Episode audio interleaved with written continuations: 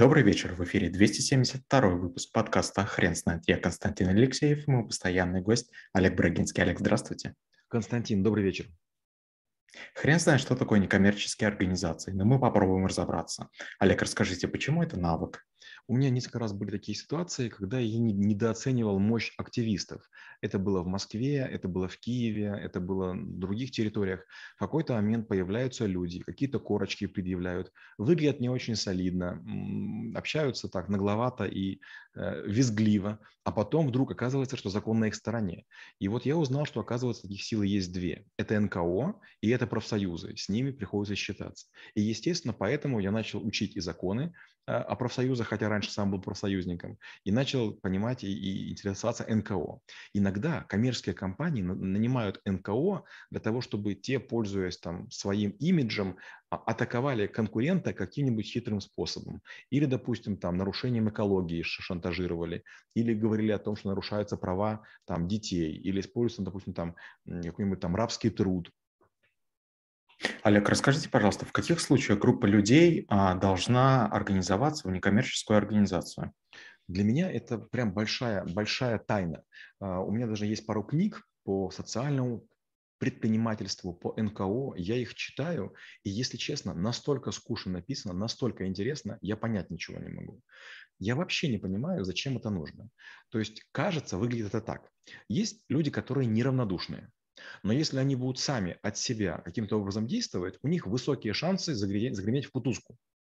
Но если они правильно организуются, о себе заявят в органы и раскрутят свое имя, то в большинстве случаев принадлежность к такой организации, ну, как бы существенно ослабляет вероятность того, что к вам применят какие-нибудь там меры, превышающие законную силу.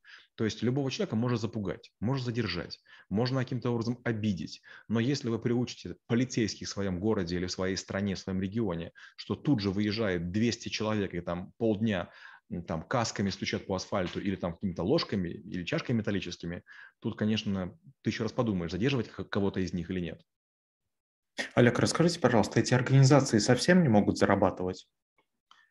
А, они могут зарабатывать, и они зарабатывают, но они категорически не желают платить налоги. А, как это работает? Так, конечно, нельзя говорить, это, наверное, богохульство мне скажут, но, по сути, церковь – это тоже не коммерческая организация. Церковь не платит налоги, и она имеет определенный статус, отдельный, да, но, тем не менее, люди, которые считают нужным или которых попросили, каким-то образом спонсируют или жертвуют, потом это все используется в неких целях. И судя по тому, какие храмы, судя по тому, как выглядят священники, на чем они ездят, какие у них животики, ну, кажется, некоторые некоммерческие организации могут себя чувствовать хорошо. Олег, расскажите, пожалуйста, если, например, некоммерческая организация собирается а, с точки зрения помощи сиротам, а, онкобольным, а, это имеет место быть или это определенная схема? Трудно сказать. Я много раз в Африке сталкивался с волонтерами, и, если честно, они вызвали высочайшее уважение. Французы, испанцы, американцы, англичане. Ну вот, наверное, ну, по ним прям было видно, что они работают не за страх, а австралийцы, кстати, не за, не за страх, а за совесть. Но я также сталкивался с НКО, э, которые организовывали нигерийцы, танзанийцы, кенийцы, а, суданцы, э, эфиопы, египтяне, и это был, конечно, мрак. В Индии тоже это были прям схемы, схемы, схемы. Олег, расскажите, пожалуйста, некоммерческие организации могут быть использованы с точки зрения отмывания денег. А, я совсем помню недавнюю ситуацию, когда в одной из а, империй, я уже не помню, честно говоря, чиновника, но там фигурировала чуть ли не тысячи некоммерческих организаций, и они как-то так умело э, перенаправляли между собой средства, что а, в конечном итоге обелялись.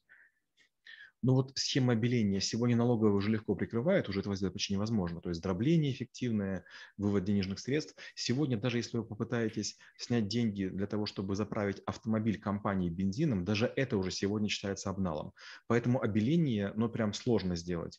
Но наверняка дробить компании, делать взаимные закупки, каким-то образом выводить это возможно. Но есть ограничения. Очень сложно это делать в товарах. Например, я у вас куплю сколько-то, допустим, компьютеров на процессоре Elbrus. Elbrus это не, не Intel, вы можете любую цену поставить, но все равно она должна быть разумной, то есть в два, в три раза цену мы не зависим. Не зависим. А вот если, допустим, вы оказываете мне услуги консалтинговые, я вам припишу миллиард часов, заплачу вам пониженную ставку, но за миллиард часов, и кучу денег потом сами раздеребаним.